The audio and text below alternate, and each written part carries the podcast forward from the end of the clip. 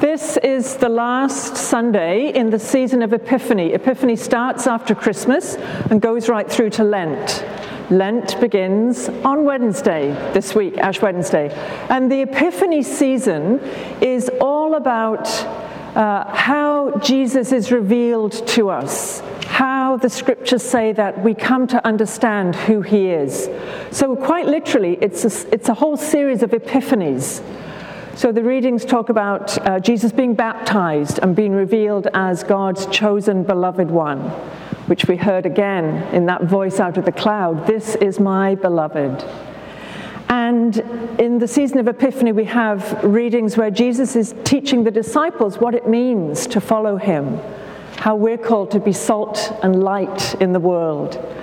So it's an important season. It's all about the light of God coming into the world in this person of Jesus. And then on this Sunday, the last Sunday of Epiphany, which we call Transfiguration, it's like the brightest, shiniest light ever, in case we haven't got the message, comes in the story of the Transfiguration. Jesus taking the three closest disciples, Peter, James, and John, up a mountain with him and being transfigured. And I'm sure if you were listening to the first reading about Moses going up a mountain, you'd have thought, aha, there's a little something going on here. There's an intentional paralleling. Moses went up the holy mountain for an encounter with God and came down with the Ten Commandments after 40 days in retreat on that mountaintop. And Moses' face was shining so brightly. The story says that the people said, Please put a veil over your face. We can't stand how brightly it's shining. And that's echoed in this transfiguration story of Jesus. They go to the mountaintop, and all of a sudden, it says his face is shining like the sun, and his clothes are dazzling white. Must have been an extraordinary vision for the disciples to, to be part of, to see that. And I'm sure it was something that uh, baffled them. I think at first they were just excited. And so Peter says this nonsense about let's build three huts so that you and Moses and Elijah can stay up here and we can capture this vision, we can hang on to it. You know, this great desire to monumentalize things, build something special to mark the occasion. He's just babbling away. And then the cloud comes down and a voice comes This is my beloved Son. And at that point, as, as, I said to the children, Matthew says the disciples were terrified and they just fell to the ground. But let's back up a bit from the extraordinary details and look at the Transfiguration story as being about a vision with a message. It's a vision with a message for us. It relates to how we see Jesus and how we are meant to be as a community of Jesus people. We may not have visions every day, auditory or visual visions every day. It'd be nice if we did, but I tend to think most of us don't.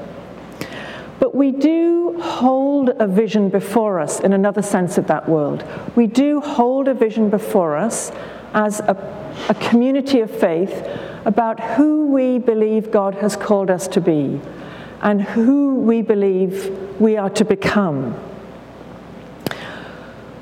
All through this period of Epiphany, we've been looking at what our mission and vision and values are as a Christian community here at St. Aidan's.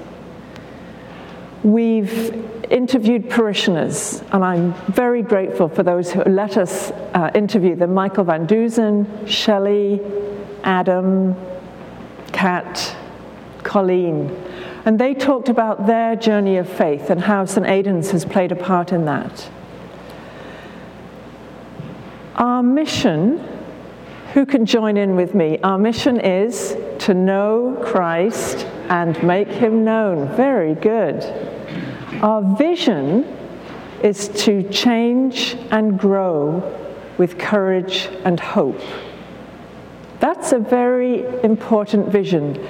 It's not one of those visions which sets out all kinds of strategic goals and numbers and things. Our vision is very simple it's to change and grow with courage and hope. What we're saying when we hold that vision out is that we trust that God's Spirit working in us individually, working in us as a community, is going to shape us, is going to change us, is going to help us grow. We're not saying this is who we are and we always want to be just like this. We're saying our vision is actually to change, to grow not necessarily in terms of scale, physical scale, but in terms of spiritual depth. We are meant, in a, in a very real way, we are meant to be transfigured just as Jesus was. Not that I'm going to come in one day and all your faces are going to be shining white and you're going to wear Elvis suits. I would be shocked if you did, although it would be sort of fun. But you are meant to be transfigured into the likeness of Jesus. Each of you is meant to become, bit by bit, step by step, more like Jesus. That's the measure of our faithfulness, if I can see in you the face of Christ, if I can see in the way you live, what you're passionate about, what your heart opens towards, if I can see Jesus, if you can see that in me, then we're being transfigured. And it's not by our own goodness, it's by the Holy Spirit working in us. Being a Christian means being willing to be changed. Now, let me tell you a story. When I was in seminary in England a long time ago, I was in one of those Oxford theological colleges. There were two in the city of Oxford, but there was one that was built eight miles out of the city, and it was meant to be away from the lures and temptations of the flesh pots of the city. It was. And it was built like a medieval monastery. It's beautiful architecture. And all the theological students lived and studied and worked and ate and slept there. You were in residence. So it was this intensive kind of pressure cooker almost. And the idea was that as we worshiped together and studied together and got on each other's nerves and tried things and went sent off on placements and came back and reflected on them, the idea was that it would transform us. And to make it even more challenging, two years before David and I got there, the college had actually been amalgamated with another one. So, a very high church Anglo Catholic college, in the wisdom of the bishops, was merged with a very low church evangelical college. It would be like Trinity and Wycliffe being told, You're going to live it together now. Have fun. It was a very lively place. There were some tremendously passionate theological arguments that would happen over lunch and dinner and in the seminar rooms. And there were the personal uh, idiosyncrasies that, that uh, people just annoyed each other when you're always together. But there's one person I want to tell you about. His name is Roger. He was maybe a little bit older than me, so maybe in his late 20s. And Roger was very set in his ways. He had a lot of difficulty listening with any kind of openness to a different point of view, whether it was about how we should worship or what you should believe about God. And I remember one particular day in the common room, uh, there was a sort of informal theological discussion going on, and Roger, you could see steam kind of building up in his face. And he finally jumped up and he said, I did not come here to have my mind changed.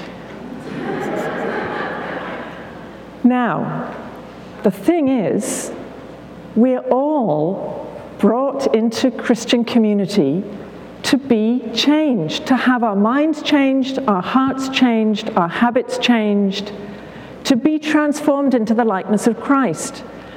And I often wonder what happened to Roger. I'd love to meet him now. I bet because his heart was in the right place, I bet he learned to change. I bet his mind did change. I know mine has many, many times. Being a Christian is about allowing the Holy Spirit to work in us, to transform us. It's not about having one realization and hanging on to it and never, ever letting it evolve. It's always a journey and a fluid thing. Here at St. Aidan's, we have all kinds of opportunities to practice changing gracefully because change is the name of the game. We had a year last year with all kinds of changes. I can guarantee this year we'll have all kinds of changes as well. Some of them we'll plan, some of them we'll prepare for, others will just completely catch us by surprise. We will not see it coming, but we'll have to deal with it. And it's like that in our lives, isn't it? Things happen, catastrophes happen, completely unexpected things, and we have to have the, the flexibility to move with them. Now, back to the mountaintop. The disciples, when they were overwhelmed with fear at what they were seeing, fell to the ground. It was just too much for them. And I think we often know what that feels like. You think, I cannot take this, this is one thing too much. And we just feel like putting the covers over our heads. But what happens next is very, very important because they're given two pieces of encouragement. First, the voice says, This is my beloved Son, listen to him. And then Jesus comes up to them and says, Don't be afraid. Listen to Jesus and don't be afraid. That's a very good mantra to have in your mind. Listen to Jesus. Take enough time to be quiet when you're feeling all stirred up and frightened or uh, appalled at what's happening out in the world. Take enough time to be quiet, to listen for that still small voice of Jesus. And you'll recognize it when you hear it, but you won't hear it if you just keep pressing on through, white knuckling, uh, maybe lashing out, maybe hiding, you need, I need, we need to be able to be quiet and listen to that still voice. And then to hear the words of Jesus saying, Don't be afraid. Jesus says, Don't be afraid, I think possibly more than any other phrase in the Gospels. I'll have to check with Terry, but I suspect it's right up there. Don't be afraid. He says it over and over again. So, what's our vision? We've got our annual meeting coming up. We're going to be looking back over the year, we're going to be looking ahead. I think what's most important is that our vision is that we will indeed change and grow. But not digging our heels in, kicking and screaming. We'll change and grow with courage and with hope, with a, with a trustfulness that God's Spirit is working in these changes in our lives, especially in the most difficult times. That's not when God is furthest away, that's when the Spirit is doing her hardest work within you we change and grow with courage and hope. So Jesus says, Come on, we've got a mountain to climb this year. It's going to be mountainous, it's going to be rugged, we're going to get tired, we're going to get crabby. But listen to Jesus and don't be afraid. And step by step, we will be transformed into his likeness to live